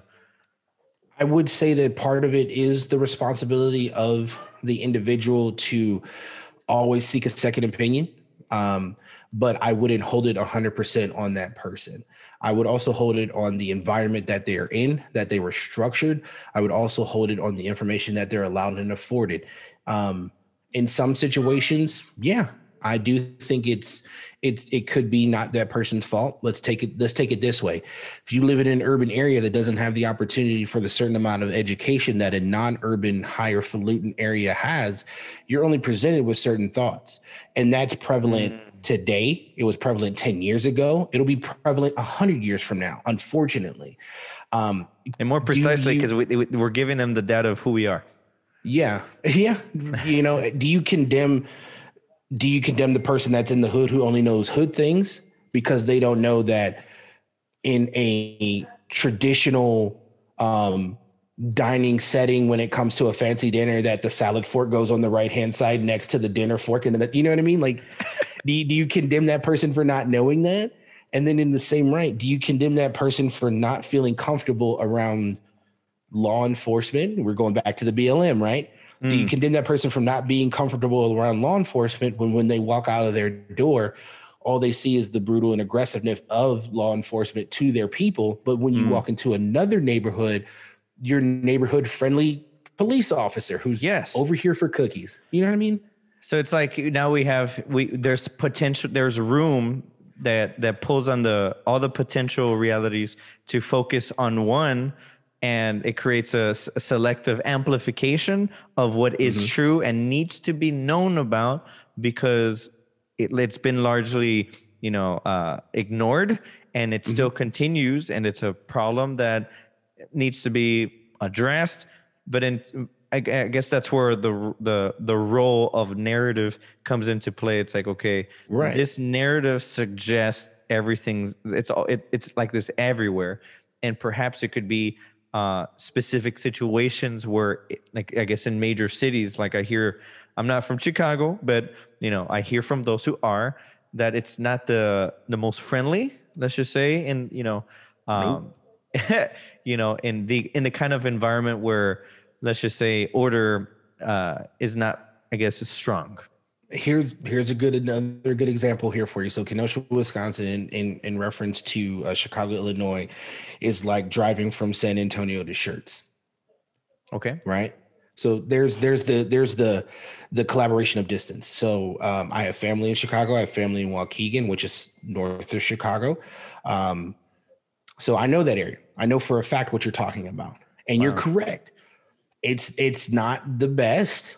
Now, granted, when the sun hits right over that lake, Chicago's beautiful, man. uh but you- you're right. There and, and this could be true in any area. Absolutely. This, this could be true in any area because if you compare Kenosha to Chicago, Chicago's a bit more rough, but there's some spots in Kenosha that's also rough too. Um and it's that's It's that's where that com- Yeah. that's where that conversation of us like, okay, let's sit down, let's have that constructive conversation. You know, this is where this is, this is where that is. There needs to be an understanding. Yeah, You know, let's not which- rush to absolute uh, absolutism. It's a it's a, it's like the road to absolutism leads to uh, yet further divide. You know, even Yeah. despite the conviction, despite the the good intent, despite the I'm, I want to prove that I'm a good person and I want goodness to prevail. Yet more division occurs, kind of like like the the Chinese finger trap. The further you Yeah. pull to get out, it makes sense to pull to get out. The more tighter you become, and you know the last thing we need is for the fibers to tear and you know it's therefore counterintuitive it's like imagine driving like in in 2020 and you know these pa- imagine life without stoplights on the streets. How much chaos could there be? And the reason why it came about because there was such chaos. And i'm Yeah. wondering how much the internet is becoming the streets with zero stoplights. And how do we create a sense of order you know that where people can like oh yeah when i feel this way i should probably follow the red yellow green. Okay what do i really think? Am i taken up by that thing or am i really processing through the the stoplights I'm, I'm improvising this thought here but no, no, no. And, and you're making you're making 100. percent At least to me, you're making 100 percent sense. And if you're making sense to me, you're making sense to a lot of other people too. help me um, unpack that the um, I think the for first off, the example of the Chinese finger trap is perfect, right? Because your instinct is to pull away from something that's uncomfortable instead of facing it head on, which will eventually allow you release. The more you pull away, the more those fibers tear. And once they're torn, there's the disconnect and there's no repair for that. That's the perfect example. I could, I could, I'm gonna put that in my back pocket. Um, I appreciate you doing that because yeah, if we take the opportunity to come together, it will allow us that release without severing a tie. That's that communication. And then this, as opposed to that internet uh, analogy that you place, the caveat to that is how do we police what's going on through the internet without uh, um, providing um, the opportunity for us to be censored in our free speech, right? And I think the caveat to that and what's happening already now, or the benefit to what's happening now, is accountability, right? I'm a huge YouTube person. I watch it for research, I watch it for entertainment. it's a portal to all the infinite variables Absolutely. You can find anything on YouTube, anything. And which is good, right? Because it's a wealth of knowledge, it's a wealth of understanding. Um, you know, it, it, provides you many levels of different things that you can do. I learned to clean and, the out the water in my horn when it, there was like a lot of floods in San Antonio. Uh-huh. The water got in there, and you know, I couldn't. Uh, I was. It was time for in, getting the car inspected, and they're like, "Yeah, sorry, you're gonna have to, you know, get a new horn." And I was like, "Oh fuck, what do I do?" And I went on YouTube and I found every single detail unpacked, and I followed it, and I fixed it, and I cleaned it, and it got inspected. So yes, how, how much it affects reality the point. I learned how to I learned how to build Rhonda on YouTube. like I, I, learned I learned how to build it, what to pick, what to what to look for, what I'd be comfortable with. So yeah, it's about the knowledge. And the good thing about that and the internet itself is that when a person does, let's say, run that internet red light, there are certain people that hold them accountable. They're not a specific group of people, but they're people who see like, yo, that's not right. You need to be called out on that. You know what I'm saying? And I think that communication is key. I, think, I think, if we let the, things go for, go for I'm sorry. I think if we let things go unchecked, mm. one, that's when we allow certain things to become normal. Ooh. Also, yeah, that I mean, yeah, if if you man, I really don't want to do this, but it's it's a really good example in my head. Go. If um okay, I'll I'll I'll I'll G rate it. If go, your no, be okay, if your behavior is detrimental to a certain group of people, right? Sing it, sing it. And no one calls you out on that behavior, you're going to think that it's correct, right? But in all actuality, you're doing an injustice to yourself and to a large group of people. If you don't be held, if you're not held accountable for it, how are you going to learn? And two, how are we going to know that this is not correct for other people watching? Prime example: To Catch a Predator with um with Chris Hansen. Chris right? Hansen, yes. You know, He's making a comeback. Granted, yeah. To granted, um, Chris Hansen's most recent action within the years on how he established his business has not been the best. We cannot deny the fact that he did bring an, uh, a situation that is hurting our community to the forefront to where people are now G checking, as I like to refer to these this types of behavior. That's an example of one of many right? Now, let's mm. say if that, not him specifically, because there are yeah. other people, but let's just say if that type of behavior went unchecked, Predators. how much harm, like the, that predatory uh, type of behavior, whether it's to minors, whether it's to women, whether it's to men, whether it's to animals, anything, that predatory type of behavior, if that went unchecked, how would that person know that it's wrong? and they're just continuing this habit of just destroying a community, destroying a person, and all these repercussions that happen that they're not realizing because they went unchecked. You and see what I'm saying? A, it raises the question like how does how does it meet a universal satisfaction of all right, it went checked, it processed, mm-hmm. like oh yes, mm-hmm. and you know I, I'm I'm reminded by uh, like the question who gets to decide, right?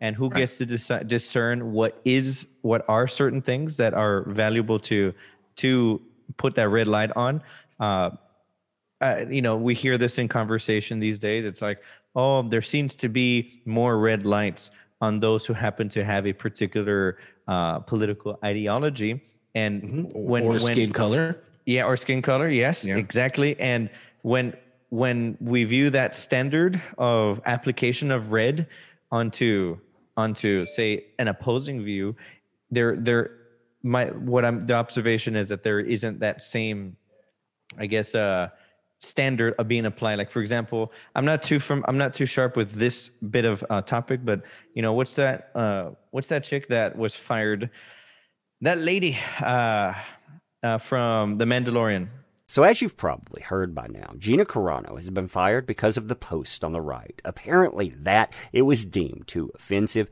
and not only does she lose her jobs with Lucasfilm and a quote unquote spokesman come out and talk against her, but her talent agency Anon drops her. Apparently, though, the post on the left, that's a okay. Both of these, they utilize the same tragedy for political comparisons, but only one of these is deemed offensive. So you can see this in front of you here. Jews were beaten in the streets not by Nazi soldiers, but by their neighbors, even by children. Sad face. Because history is edited, most people today don't realize that to get to the point where Nazi soldiers could easily round up thousands of Jews, the government first made their own neighbors hate them simply for being Jews. How is that any different for hating someone for their political views? See that message along with this image, apparently this, it's offensive online, but more than that, this kind of thing, apparently it can get you fired. Now compare that with this post from Pedro Pascal. This post, by the way, is still active. This came from 2018, but it's still up. It's not the only one. Oh no, not by a long shot. And you can see how it's put together. Hashtag, this is America. You can find it, by the way, by looking that up, but you see your comparison. You have Germany. Again, the same type of horrific thing that's going on. And and here we have America 2018. Now, if you look at the way that this was met, you'll notice it had thousands of likes. It had thousands of retweets. You had quite a few people talking about it positively and negatively. And this, like I said, it's still up. It's never been retracted. It's never been addressed. Apparently, this is a okay. So what's the difference between the two? I mean, exactly how does that work? Oh, so I, I know who you're talking about. I don't 100% know what the situation was. I think it was because her political views onto something. Yeah, um, the, the, my takeaway was that she was uh, they justified the cancellation of her uh, mm-hmm. of her role participating in the company of Disney was because she shared uh, a, trying to parallel uh, the the the targeting of those who have views that are, I think, specifically conservative. I'm not too sure if it's that. Oh, okay. Um, yep. And and uh, and that to her was strikingly similar to uh, how in Germany there was an effort to seek out those who happen to be of Jewish descent, and mm-hmm. and so they, they she was ridiculed for that and ultimately canceled, and uh, and the, the what I saw there that was being brought up in terms of like where's the the parallel standard of application. Uh, there's a I don't know who the other gentleman is uh, who's also a prominent uh, actor in that film, um, mm-hmm. using the same uh, kind of vernacular, you know, about parallel with Jews. There was a photo of kids in cages and pretty much um, drawing parallel that that's Trump's fault kind of thing. And it turns out that those pictures that were kids in cages had nothing to do with the border crisis, had nothing to do with um, that situation. It was a totally different situation that had nothing to do with what was being projected, that was captured in that meme. Yet it mm-hmm. was, yet it's large, it's, it's entirely ignored in terms of the application of, oh, we're canceling this person because of this reason. Uh, well, there's, if anything, the same and false information not being applied upon. So the view becomes, well, there's a cancellation that happens to be uh, that happens to be uh, sharper against those who have a conservative, uh, I guess, perspective. Uh, mm-hmm. Would you have you seen? Uh, is I don't know how to unpack that. Uh, there's actually a lot to unpack there because there's so many views that you can take from it, right? So one view that you could take from it is Disney as a company, right? Their number their number one ideal, their number one objective is to make money. Yeah. And and if for some reason this person that you're putting money into does something that's going to pull money from you as a boss, I need to get rid of you. Right? So there's like there's like one view, right? Is right. it the right view? There's who's to say. The company Everyone gets to choose and opinion. maybe a question could be like who's deciding that? Like who's where's the money? Like where's the population of people saying so strongly that the, this outcome had to become so? Right. I mean because like i said and that's one view. Is is it the right view? To you and i probably not but to disney as a business it was probably the right view. Um does that suck? Yeah it really does.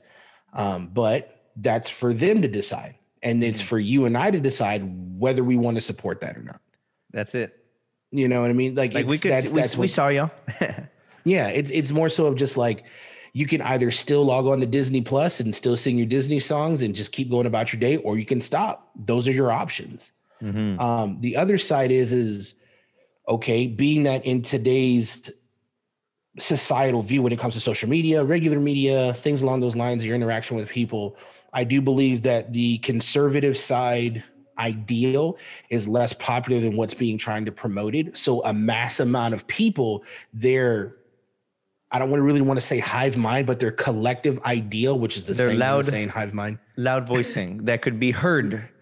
Yeah, the loudest are willing. Yeah, the, the loudest voice in the room are those of the non or less conservative side, to the point to where this business needs to get rid of this person based on feedback. This, Yeah, which makes this person who has this conservative view view feel as though that this is the reason why, which on one end it is because you're conservative and 75% of our viewers are viewers are not.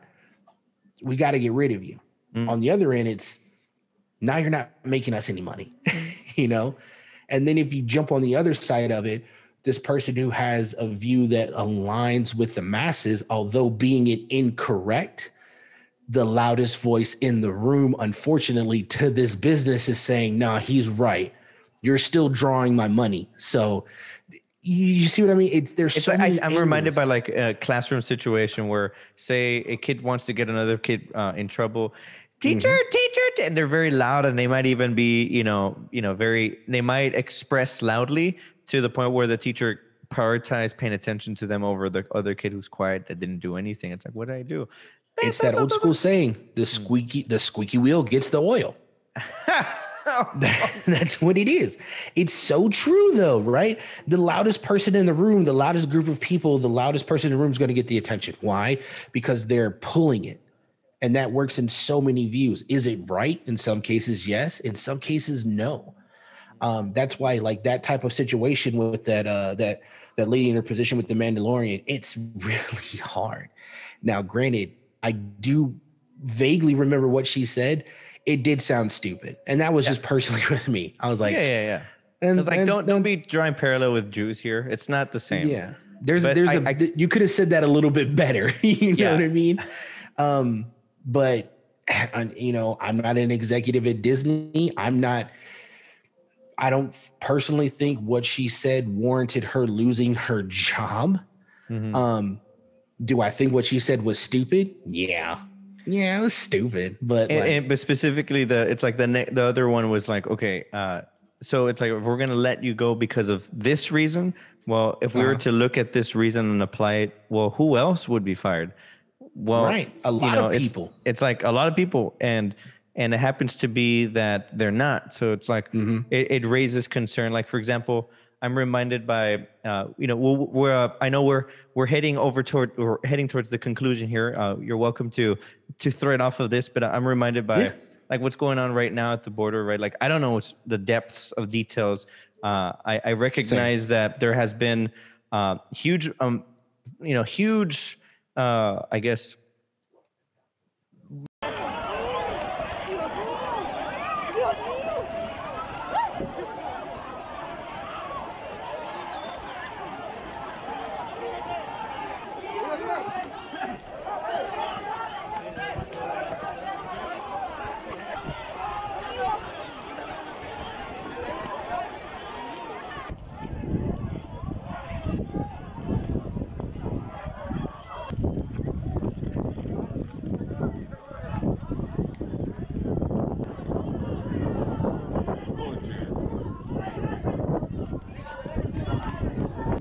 numbers of people crossing all the way south of Mexico into Mexico. And you know, watch. I remember watching footage by the thousands and thousands. It's crazy, just full, full of breaking through barriers, breaking through police. Yeah.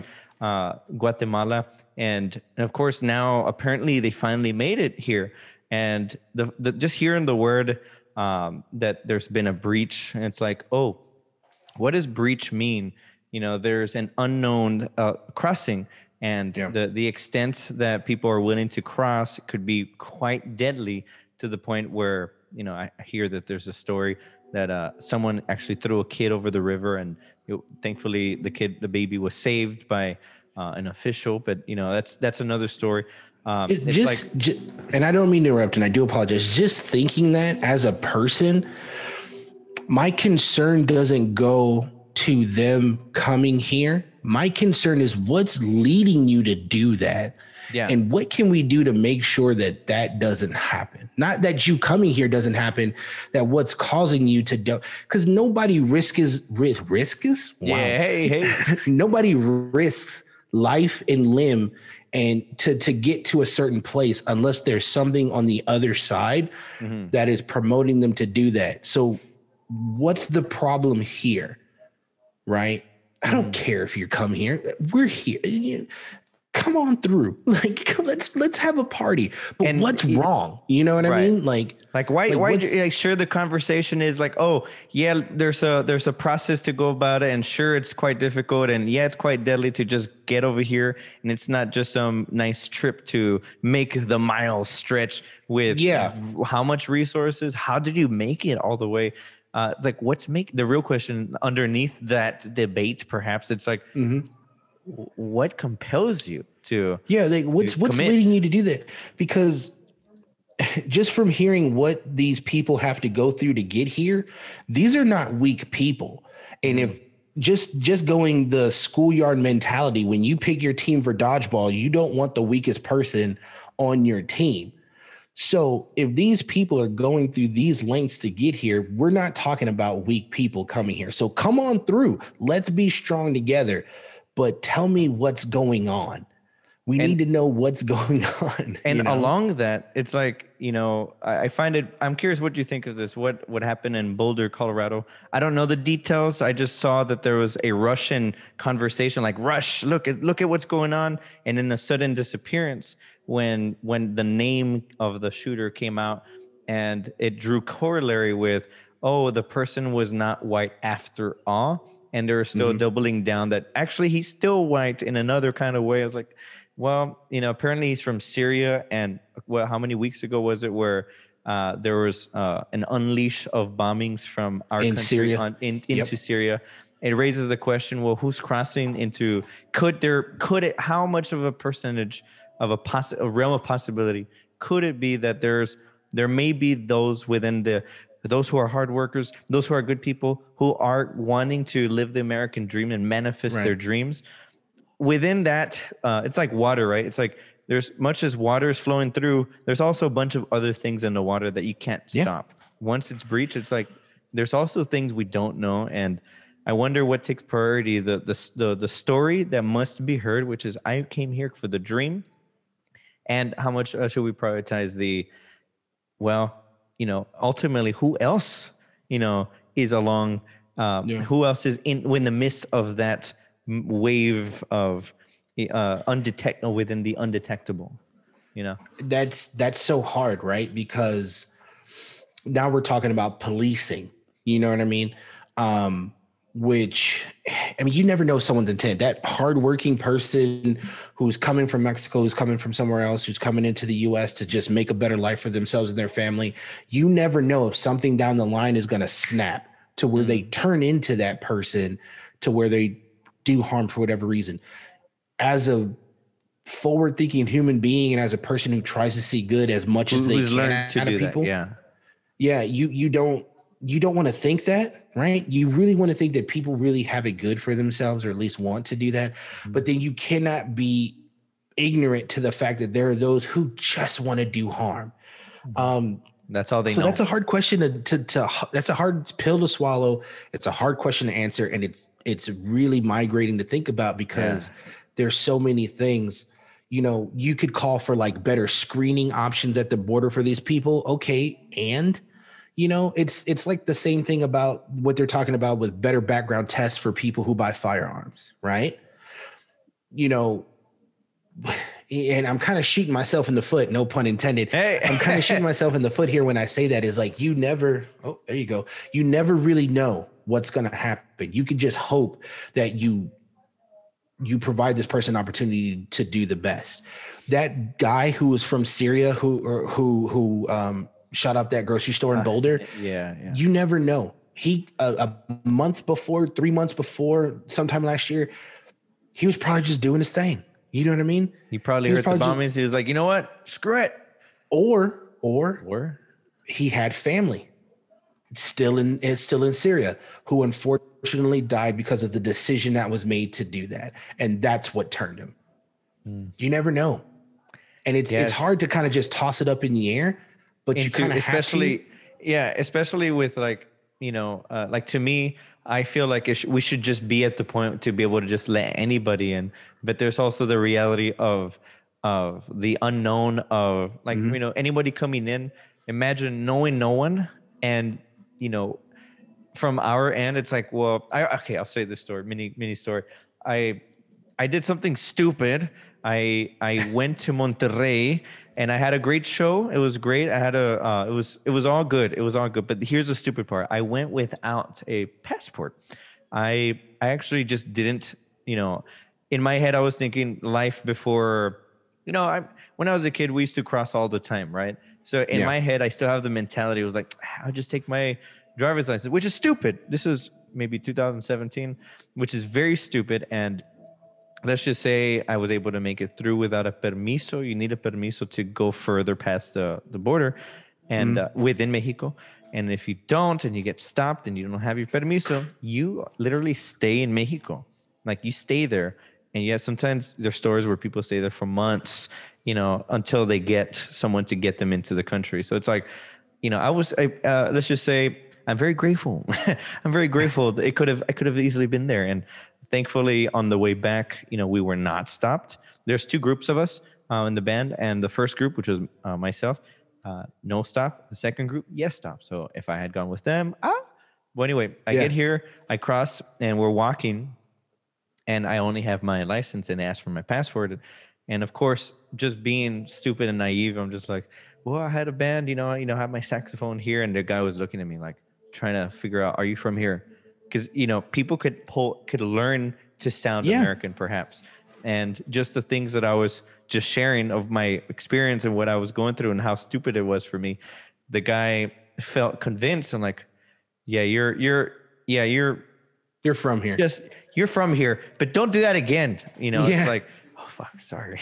and but the my other friends who uh, let's just say were more nervous than me, uh, there was a lot more, you know, uh, you know, questioning because I wasn't the only one that did not bring a passport. So uh, let's just say there was a lot more resistance, but everything was good after all. Um, but yeah, you know, it's such a. I appreciate your eye and exploring through that the uh, these these portals of thought uh, with regards to what's going on down there because you know there's no it's it, it's clear that uh, the current discourse around it uh, it wants to pull apart and and perhaps it's okay to be in the well I don't know. I don't know. It's fair Yeah. here it's fair there and you know can can there be more space for this? And maybe through time in here it could further be unfold uh, unveiled and clearly versus ignore it. Like the you know uh uh you know how quick we were to oh kids in cages in the previous administration and in the, in the second wave of migrants um there that that vernacular isn't Mhm. being applied equally and you know to, to me i'm just curious as to why that's so uh you know I, i'm curious what you think on that I think it's because not enough of us are willing to just have the conversation. Honestly, and there are those who are. you can't let them do it Yeah, yeah. There, there are those who are, and there are those who aren't. But there's not enough of us who are willing to do it. Like the majority isn't willing to sit down. And although having opposition, take the time to realize where another person is coming from to either educate or to understand. And um, although, in my personal opinion, that is the that is the preference. I do understand in some situations escalation is necessary. I get it, but not without trying. You know what I mean? that it's necessary when it's been uh, treaded upon. Hmm. Uh, yeah, yeah. I could, I, I, I could, I could agree with that. And, it, and you're right. So that conversation, that conversation is kind of hard too because you can also contradict yourself in what you're thinking unless you take a firm stance on the side. You know, um, I personally always want to try and understand. Although I do get angry, I do get upset, and sometimes things are met with aggression. I want to try to understand, but then, you know, sometimes a a hard smack makes a soft bottom. You know what I mean? like, You know, I'm reminded by the way you. I love the way you drop truth bombs. Like, uh, I don't, I don't remember the details of this one meme that you posted on your stories. You, you posted like a something light, light, and it was like a heavy truth. And I was like, and then it was a light one. And I'm just saying. Do you remember? It was uh, I think the was- the point. Do you know what I'm talking about? yeah, it was the it was the one where um I, I was I was I, yeah, I was watching I was watching a video about Shannon Sharpe talking about the Lakers and how uh, the New York Nets paid all this money to get these big names, and the only reason why they're doing it is to take on the Lakers. And my running joke with a lot of my friends is I'll say something, I'll say another thing, and I'll say another thing, and I go, and Lakers in five, you know? and so on that one, what you're referring to, I said, cookies and cream ice cream is the best ice cream ever. Pizza tastes better in the snow, in the snow. Uh, crack was introduced into the black community from the government to uh, decentralize the neighborhood. Lakers in five. like that's like that's what like that's what I said. The, the I, I love that you did that because it it shines light. The words are light. Mm-hmm. Information is light, and you casted light on something that it was like, wait, go, an operation for my own government? No, yeah, no, like, no. Our government it's one of those things where good like, things. Yeah, it was like, what did you? Can we go back to that last thing you said? You're like, oh yeah, pizza tastes better in snow, and you're like, no, no, no, no, no. The other thing. Oh, how the government planted crack into black neighborhoods to desocialize the yeah. And they're like, really? Yeah. How, how important do you think it is the those nuggets of truth uh, must be out in the air? Like for example, I'm reminded by uh, you know, oh, it's it, it, for a long time. MK Ultra was considered as a oh one a tinfoil hat stupid conspiracy thing. Yeah, and it turns out, wait, it was actually it was an actual operation that was declassified when in the 70s and that was then. It didn't mean it stopped and we're in 2021 how much more of a high caliber could it be today? Exactly. Um those little nuggets of truth needs to keep need to be happen because they keep us level yeah. right? It goes back to what i had said before about seeing the world through rose tinted glasses. It's nice it's pretty and it makes you feel good. Oh this thing you're right. Yeah, it makes you. Yeah, this thing makes you feel good. It's it's oh. you know it's your oh. safety blanket. It it holds your attention. It gets it gives you, you the views you want to see. Yeah, but that's not reality. Now, is reality all bad? No. The world is beautiful in many oh, many oh, forms. Yeah. But it also could be very dark. And I think the reason why it's so beautiful is because it can be so dark. Mm. You see what I'm saying? Crossing into the one year mark. Oh, how quick it can get so dark. Yeah. But look and at all of the great things that did come out of such a dark time. May the gardens of our mind be made anew. The story of humankind so bright and includes you. Man, you brother, brother, brother. Thank you for your vibes. To conclude our vibe here, we need to do this again. We went over time, but I appreciate your vibe, man.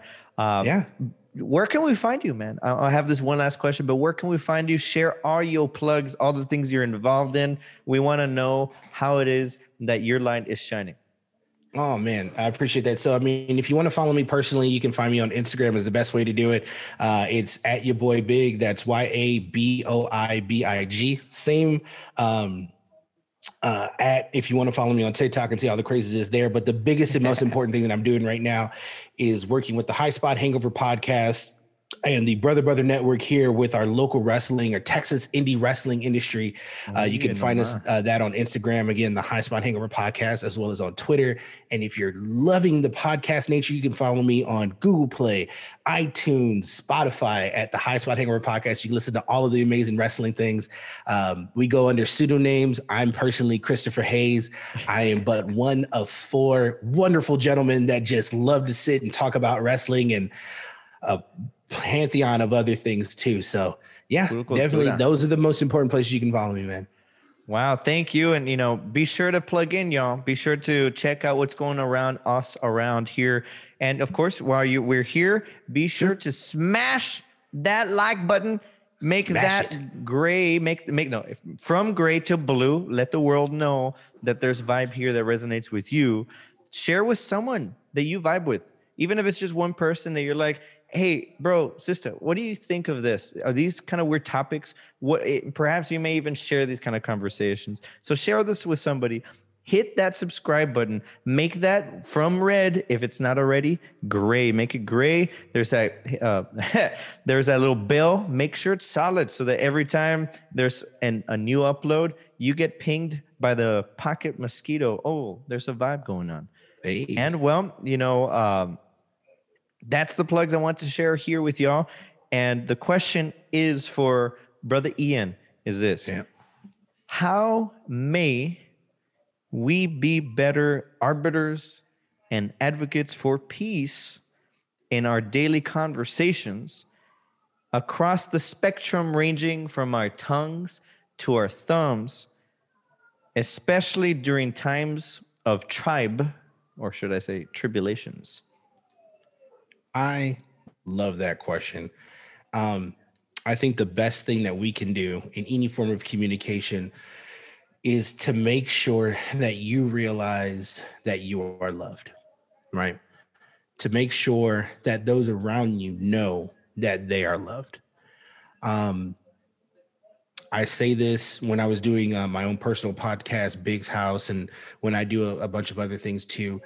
I like to say this: if um, if nobody's told you today, let me be the first one to take the honor and say that I love you, and there is nothing that you can do about it. and if if we can just uphold that message with those who are close to us, and so that they know, I think that small little gesture will take them the additional 100 miles. Mm, and you know, may may that shine in our you know our deciphering of trying to see what is true and what is the holistic truth, and you know, we ultimately need each other. You know, you know this yeah. this this trying to drink up the water of the whole ocean can't be done by one belly alone, and even not. that just came through. Uh, I'll let it there. I think that's a good place yeah. to leave it. Y'all, good day, good vibes to y'all. We'll check y'all out